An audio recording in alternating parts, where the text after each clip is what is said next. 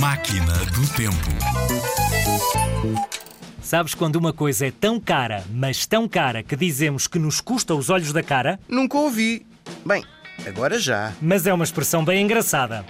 Em inglês, podes usar outra parte do corpo. Outras partes, aliás. Um braço e uma perna. A sério.